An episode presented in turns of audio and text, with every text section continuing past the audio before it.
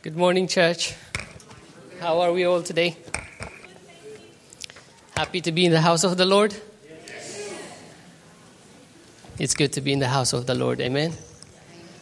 So, uh, for those of you who are joining us today, two weeks ago we started a new series uh, called Led by the Spirit as we explore uh, the, the, letter, the letter of uh, Paul to the Galatians in chapter 5, where he lists uh, the num- a number of fruits of the Spirit.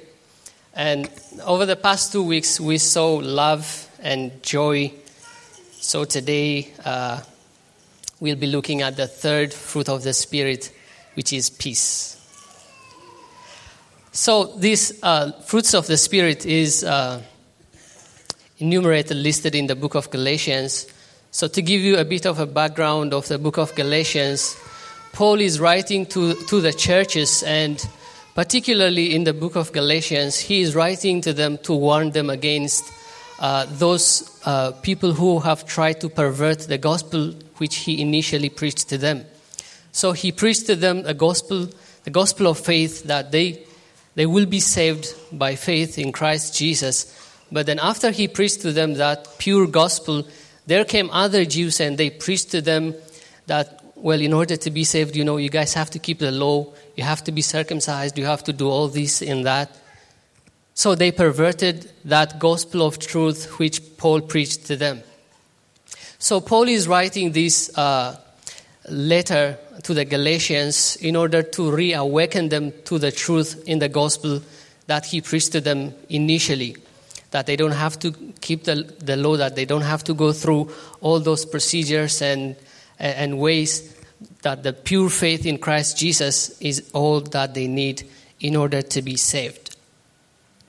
So he's trying to exhort the church not to succumb to those false teachings uh, that they, they could get salvation through the law. But unfortunately, the people have already gave in to these new teachings and they have quickly turned away from the gospel that Paul preached to them. So Paul uh, hesitates and tells them that he wonders whether he, he, he, he really labored in vain by preaching the gospel to them because they quickly turned away from the truth. So, in his message in the book of Galatians, he gets stern with them and he tries again to preach salvation through faith in Christ Jesus. So, now his message concerning being led by the Spirit comes towards the end of the book of Galatians in chapter 5. Uh, and here is why I think this is. You see, Paul doesn't want to come a third time or write them a third time and preach the gospel to them a third time.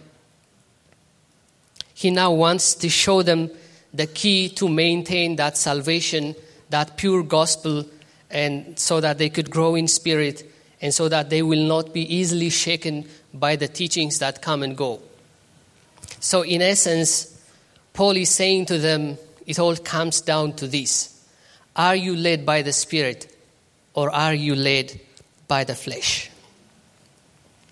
Let's read Galatians chapter 5 from verse 16 to 25. I say then, walk in the Spirit, and you shall not fulfill the lust of the flesh. You see, here, here he is trying to summarize all he has been saying in the, in the previous four chapters. And he's saying, I say then, meaning therefore. This is the conclusion. This is what you are supposed to do. Walk in the Spirit, and you shall not fulfill the lust of the flesh. For the flesh lusts against the Spirit, and the Spirit against the flesh. And these are contrary to one another, so that you do not do the things that you wish. But if you are led by the Spirit, you are not under the law. Now the works of the flesh are evident, which are adultery, fornication, uncleanness, lewdness, idolatry, sorcery, hatred, contentions, jealousies, outbursts of wrath, selfish ambitions, dissensions, heresies, envy, murders, drunkenness, revelries, and the like, of which I tell you beforehand, just as I also told you in time past that those who practice such things will not inherit the kingdom of God. Verse 22. But the fruits of the spirit, but the fruit of the spirit is love, joy, peace, long suffering, kindness, goodness, faithfulness, gentleness, self control. Against such there is no law. And those who are Christ's have crucified the flesh with its passions and desires. But if we live in the Spirit, let us also walk in the Spirit. Let's pray. Dear Father God, we pray this morning that you will teach us, that you will enlighten us with the truth of your word, that you will give us the grace to tap into the potential of these fruits of the Spirit that are laid in our hearts and in our spirits. Holy Spirit, minister to each and every one in this congregation today. Direct, direct your word into our hearts. Strengthen the weak with your word today. Counsel the fainted hearts today with your word. And let, let the strength of your spirit awaken each and every one of us today in the mighty name of Jesus. Amen. So, before getting into the subject of peace, which is the third fruit of the Spirit, let me uh, continue to lay down the foundation uh, which my the previous preachers have done. Uh, so, the first thing that we need to realize is Paul describes these, this uh, list as fruits of the Spirit. These are fruits. Notice that Paul describes them as fruits, not works of the Spirit. This was not accidental. Uh, it was not an accidental choice of words. You see, the Holy Spirit, speaking through Paul, wants to put us in remembrance of what Jesus talked about in the, in the, in the Gospel of John, uh, chapter 15, where Jesus said, I am the vine, and you are the branches. He who abides in me and I in him bears much fruit, for without me you cannot do anything. Now, have you ever seen a branch hanging out on its own, just floating on the air and chilling? No, that, no, no, that does not happen. In order for the branch to be alive, it has to remain connected. It has to be grafted into that vine or the trunk and receive the life that flows from the vine. So the same applies to these fruits of the Spirit. They are only manifested in the life of a person who is continually attached and connected to the life giving Christ. Now, another implication of this is that these fruits of the Spirit are not the products of human effort. Now, what is the contribution of the branch to bringing forth those fruits except to remain connected and to allow that life in the vine to flow through it. So, when we received the Lord Jesus into our lives, when we accepted the Lord as our personal Savior, we have allowed that fruit of the Spirit to be imprinted into our hearts. All, we already have it, it's already in our spirit. We have already received it. These are freely given to us by the, by the divine power of God, and they are readily available to be accessed through the Spirit. Speaking about this, Peter in his epistle says in 2 Peter chapter 1 from verse 3 to 4 Peter says his divine power meaning God's divine power has given us everything we need for life and godliness. It doesn't say we are going to receive it someday. It doesn't say we're going to get this divine power or the things that we need to, to, to, to life and godliness someday, but he says we have already give, received it. God has already given us everything, not some things, not one or two things. God has given us everything that we need for life and godliness through the knowledge of Him who calls us by His own glory and excellence. Through this, he has given us His precious and magnificent promises so that through them you may become partakers of the divine nature. Hallelujah. So these fruits of the Spirit that are listed in the book of Galatians, they are the, the divine natures of God.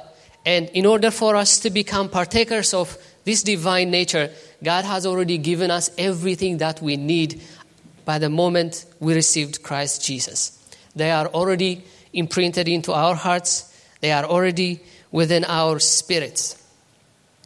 So, this message that Peter uh, wrote also applies to us, and we have received by the divine power of God whatever it is that we need pertaining to life and godliness. Now, the second implication is these are called fruits of the Spirit. Of the Spirit. I just said that these fruits are not the products of human effort. They are the virtues of God which are manifested in us and through us. And that is why these fruits are described as fruits of the Spirit. They are not fruits of the mind, even though they do affect the mind. They are not fruits of the soul, even though they will nourish and enrich the soul. These fruits are the characters of the spirit man within us, the inner man of the spirit, or as Peter calls it, the hidden man of the heart. In our spirits, the, the love of God has already been shed abroad in our hearts by the Holy Spirit. If you can access your spirit, the love of God, the joy of God, the peace of God, everything, it's already there. So the third implication is walk in the Spirit. Now, only those who walk in the Spirit will be able to access these fruits of the Spirit and manifest them in their lives. Nobody that walks in the flesh will walk in love, in joy, and in peace because the flesh will always drive you crazy. It will always, yeah, it will drive you to hate and not love. But when you walk in the Spirit, you will, you will have access to these fruits of the Spirit and you can manifest them in your life. And it is written, My peace I give unto you. Jesus, Jesus has already given us his peace. In the book of Romans, it is also written, The love of God has already been shed abroad in our hearts by the Holy Spirit. So it's already there. What we need to exercise, therefore, is to walk in the Spirit. Meaning, we need to walk in the light of the Word of God and become doers of the Word and not just hearers only. And then these fruits of the Spirit will begin to manifest. In 1 Timothy chapter 4 verse 7, Paul writing to Timothy uh, tells him, exercise yourself unto godliness. You see, godliness is a virtue, and we have to exercise ourselves. If we want a physical strength, we have to go to the gym and exercise. The same applies to our spirit. If we want these fruits of the Spirit to be manifested in our lives, we have to exercise towards godliness.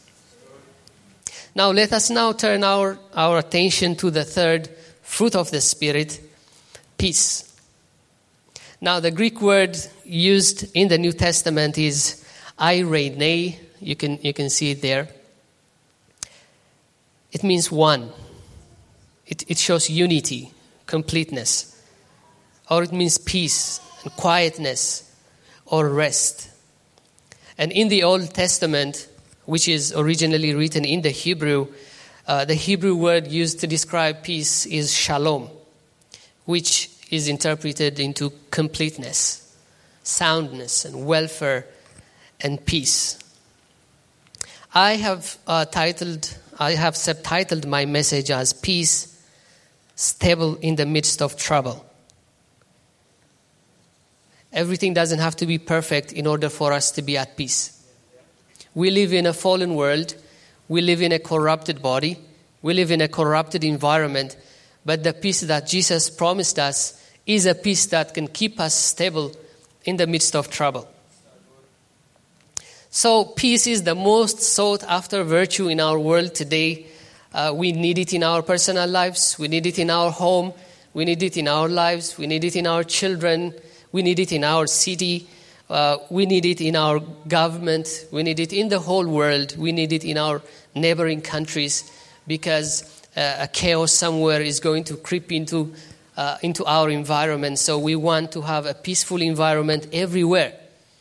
And peace is the reason why we have laws and institutions, why we have law enforcement agencies, the police, and the courts of law, because we want peace all around us. We want that assurance of safety in our daily lives. We want peace so that our children could go to school and come, uh, come safely to, ho- to their house. So, whenever we see a breach of the peace around us, we are quick to condemn it and we are quick to demand it from our authorities.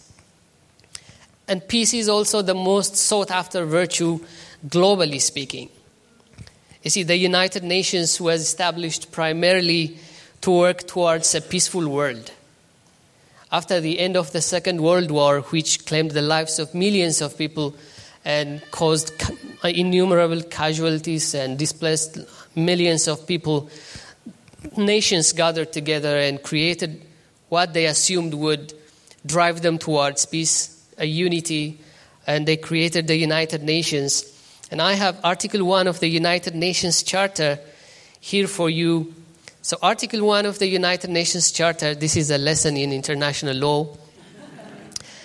It declares four purposes for the establishment of the United Nations. And Article 1 says the purpose of the United Nations are so the first one is to maintain international peace and security. And to that end, to take effective collective measures for the prevention and removal of threats to the peace and for the suppression of acts of aggression and other breaches of the peace, and to bring about by peaceful means and in conformity, in conformity with the principles of justice and international law, adjustment or settlement of international disputes or situations which might lead to a breach of the peace.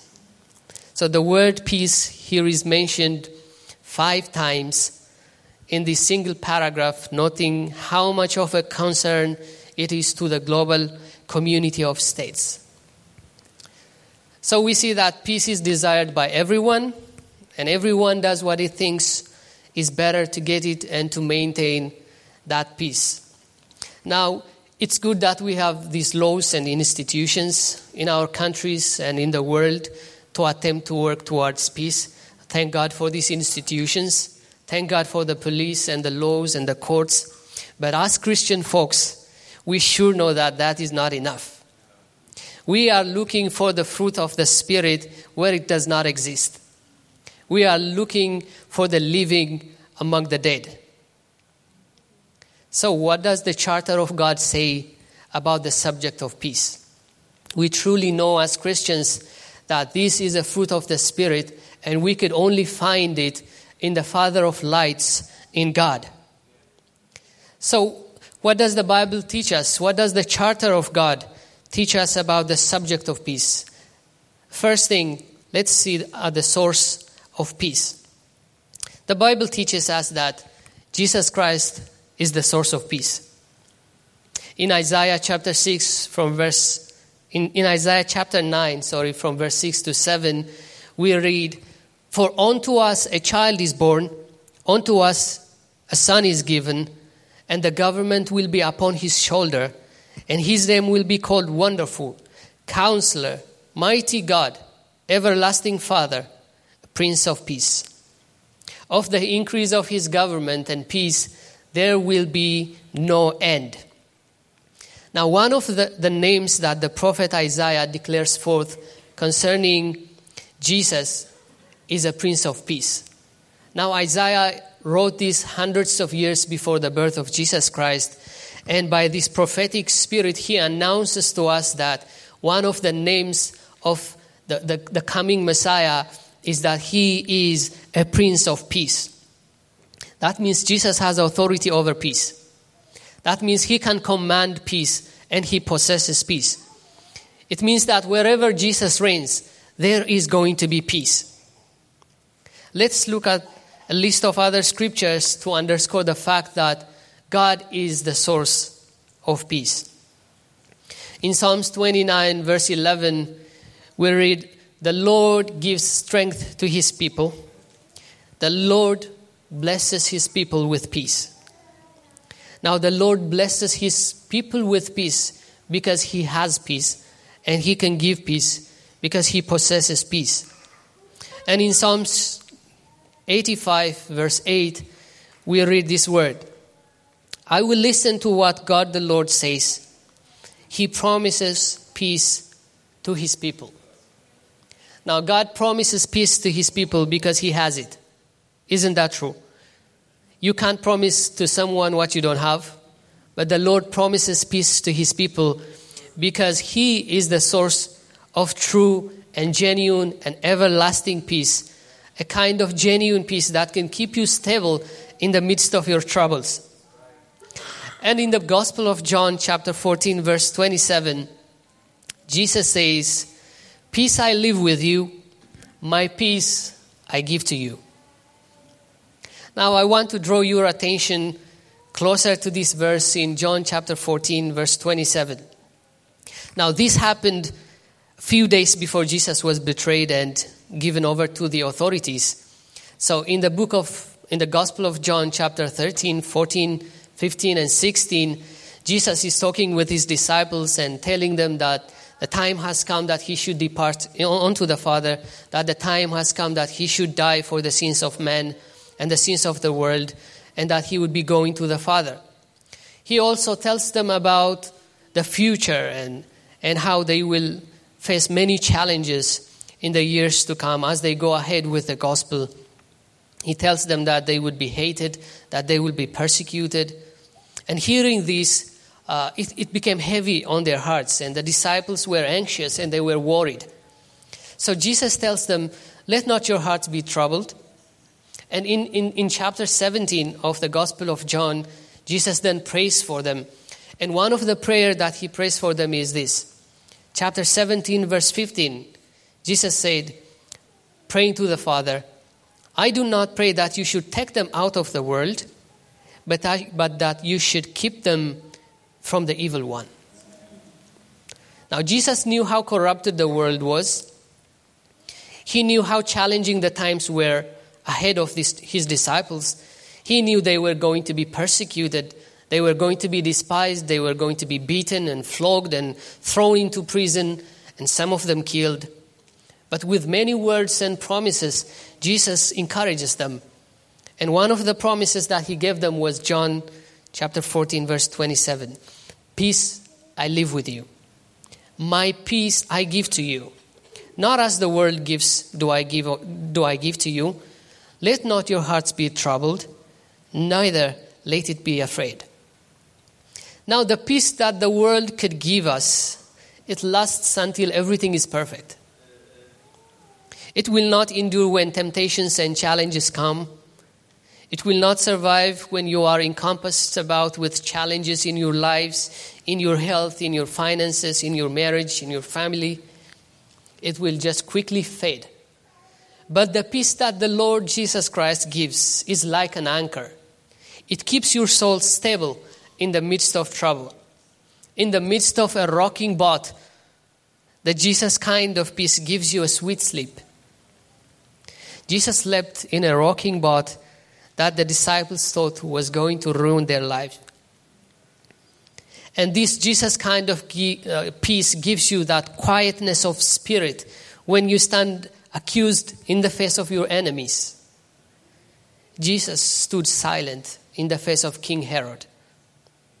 It was, it was this peace that Jesus promised and did give to his disciples. And perhaps the best demonstration for this is the life of Peter. Now, one account of the persecution that the disciples faced in their, in, the, in their ministry is written in the book of Acts, chapter 12. Let's quickly read chapter 12 of the book of Acts from verse 1 to verse 10. Now, about the time Herod the king stretched out his hand to harass some from the church, then he killed James, the brother of John, with the sword. And because he saw that it pleased the Jews, he proceeded further to seize Peter. Peter also. Now it was during the days of unleavened bread. So when he had arrested him, he put him in prison and delivered him to four squads of soldiers to keep him, intending to bring him before the people after Passover. Verse 5 Peter was therefore kept in prison, but constant prayer was offered to God for him by the church and Herod was about to bring him out, that night Peter was sleeping. bound with two chains between two soldiers, and the guards before the door were keeping the prison. Now behold, an angel of the Lord stood by him, and a light shone in the prison, and he struck Peter on the side and raised him up, saying, Arise quickly. And the chain, his chains fell off his hands. Then the angel said to him, Gird yourself and tie on your sandals. And so he did. And he said to him, Put on your garments and follow me. So he went out and followed him and did not know that what was done by the angel was real, but thought he was seeing a vision. When they were past the first and the second guard posts, they came to the iron gate that leads to the city, which opened to them of its own accord. And they went out and went down one street, and immediately the angel departed from him. Here is an interesting account of a restless Peter that we know in his earlier, in his earlier days with Jesus, sleeping in a prison cell awaiting his execution. Here is once a fierce warrior who chopped off the ear of one of the, the persons that came to apprehend Jesus, bound with two chains in between soldiers, and guess what? He is sleeping. He was so asleep that the angel had to strike him to wake him up. And this is unprecedented. This is so unpeterly. this is a total transformation of Peter because this is not the Peter that we knew in the Gospels. But as soon as the Holy Spirit came upon him, he was a, a totally different man. Herod is going to execute him the next morning and guess what? In a prison cell, he is sleeping, having a good night's sleep. There are some preachers who would want to criticize Peter, saying that he should have been praising the Lord just like uh, Paul and Silas, in, in the, who were praising the Lord in the prison. But I want to see how those preachers would do if they were in that same situation. yeah. I wonder if they could sleep. Well, what happened to Peter? I think this is what happened to him. Peace happened to him. Remember what Jesus said? My peace I give you.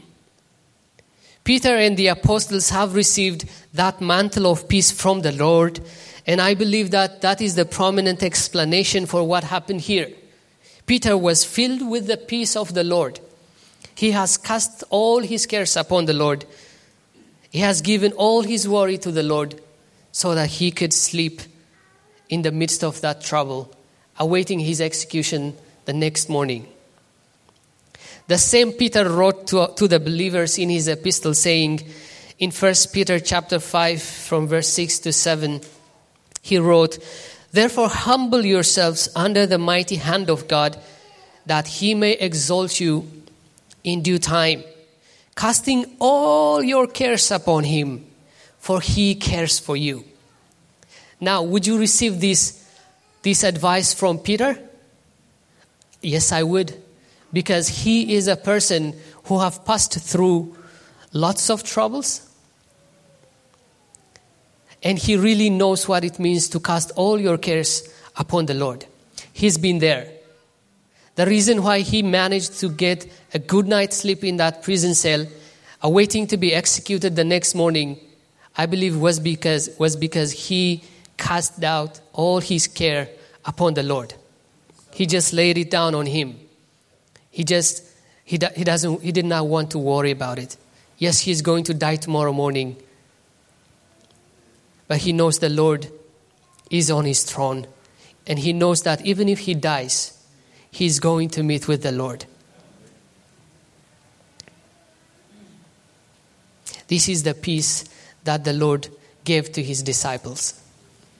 Now, what must I do to flow in this kind of peace? Is the next question that I want to raise. And quickly, I want to just mention two things. The first thing is trust in the Lord. John chapter 14, verse 1 Jesus said, Let not your hearts be troubled. You believe in God, believe also in me. Now, trust is the antidote to frustration. It's the antidote. Now, as long as you keep your eyes focused on the problems and challenges of life, you will continue to frustrate. But when you begin to lift up your eyes to heaven and begin to trust in the Lord, that burden is quickly lifted.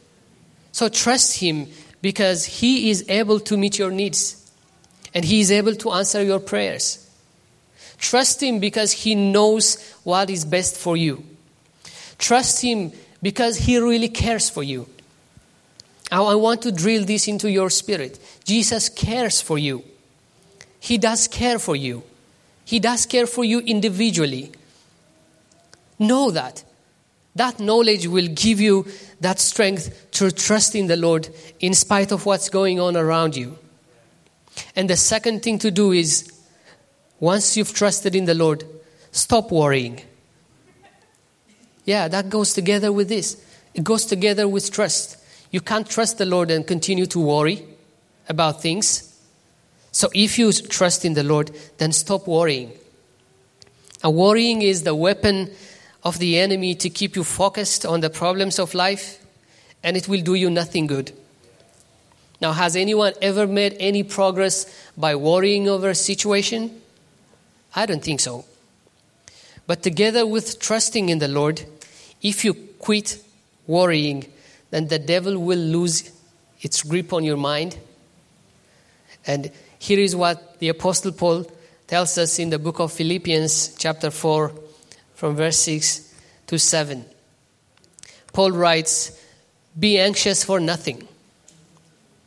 Another translation says, Do not fret. Or the King James Version says, Be careful for nothing. So be anxious for nothing. But in everything, in how many things? In everything, by prayer and supplication with thanksgiving, let your request be made known unto God. And as you do this, he says in verse 7 and the peace of God, which surpasses all understanding, will guard your heart and minds through Christ Jesus. But in order for this peace of God to flow in your heart, there is the first thing, there is the first thing that we have to do, and that is to stop worrying. Be anxious for nothing. What is Paul saying here? Stop worrying. Do not fret. Well, you might say, well, you don't know, you don't understand what I'm going through, you don't know the challenges that I am passing through. Well, that may be true, but this is the advice in the Bible. This, this advice in the Bible came from the Apostle Paul, a person who has been through it all. In Second Corinthians, this is the last verse that I'll be reading. In Second Corinthians chapter 11 from verse 23 to 28, Paul lists all the troubles that he has went through. And here he says, I have worked much harder, been in prison more frequently, I've been flogged more severely, and been exposed to death again and again. Five times I received from the Jews the 40 lashes minus one. Three times I was beaten with rods. Once I was pelted with stones. Three times I was shipwrecked. I spent a night and a day in the open sea. I've been constantly on the move. I've been in danger from the rivers, in danger from bandits, in danger from my fellow Jews, in danger from Gentiles, in danger in the city, in danger in the country, in danger at sea, in danger from false believers. I have labored and toiled, have often gone without sleep I have known hunger and thirst and have often gone without food. I have been cold and naked. Besides everything, I face daily the pressure of my concern for, for all the churches. Here, this is Paul listing all the troubles that he has been going through in his ministry. And it is the same Paul who wrote to us in the book of Philippians, chapter 4 be anxious for nothing. But in everything, by prayer and supplication with thanksgiving, let your request be made known unto God. So we need to take Paul seriously because it's coming from a person who has experienced everything. Therefore, as we trust in the Lord and quit worrying, that peace of God that surpasses all understanding will guard our hearts and minds in Christ Jesus. And it will keep you stable in the midst of trouble. May I ask the band to come as we prepare to finish? I just want us all to bow down and close our eyes and just communicate with the Holy Spirit right now. Just invite Him into your heart now. Put the Lord in remembrance of His promise, which He said, My peace I give you. Jesus did not take His peace away when He left, He left it for us. He gave it to us. And that peace is the anchor of our soul, which can keep us all stable, which can keep us all in peace and in quietness and in perfect completeness. This fruit of the Spirit, called peace, only Jesus could give it to us. So, whatever it is the situation that you are passing through, teach your soul today to trust in the Lord. Tell your soul to trust in the Lord this morning. And convince your mind to stop worrying. Because the Lord Jesus Christ indeed cares for you. He cares for you. He cares for your health. He cares for your work. He cares for your spiritual life. He cares for your house. He cares for your home. He cares for your marriage. He, he cares for your education. He cares for your finances. Just give it up for the Lord. Lay everything at His feet. Cast all your cares upon Him. He won't betray you. The Lord is sufficient. He is the only source of an everlasting and enduring peace for your lives.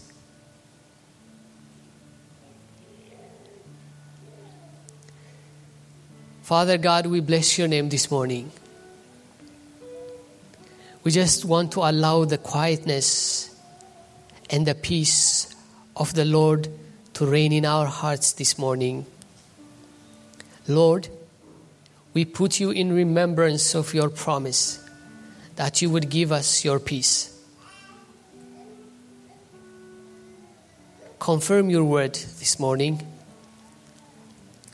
Let any soul that is troubled find your peace this morning.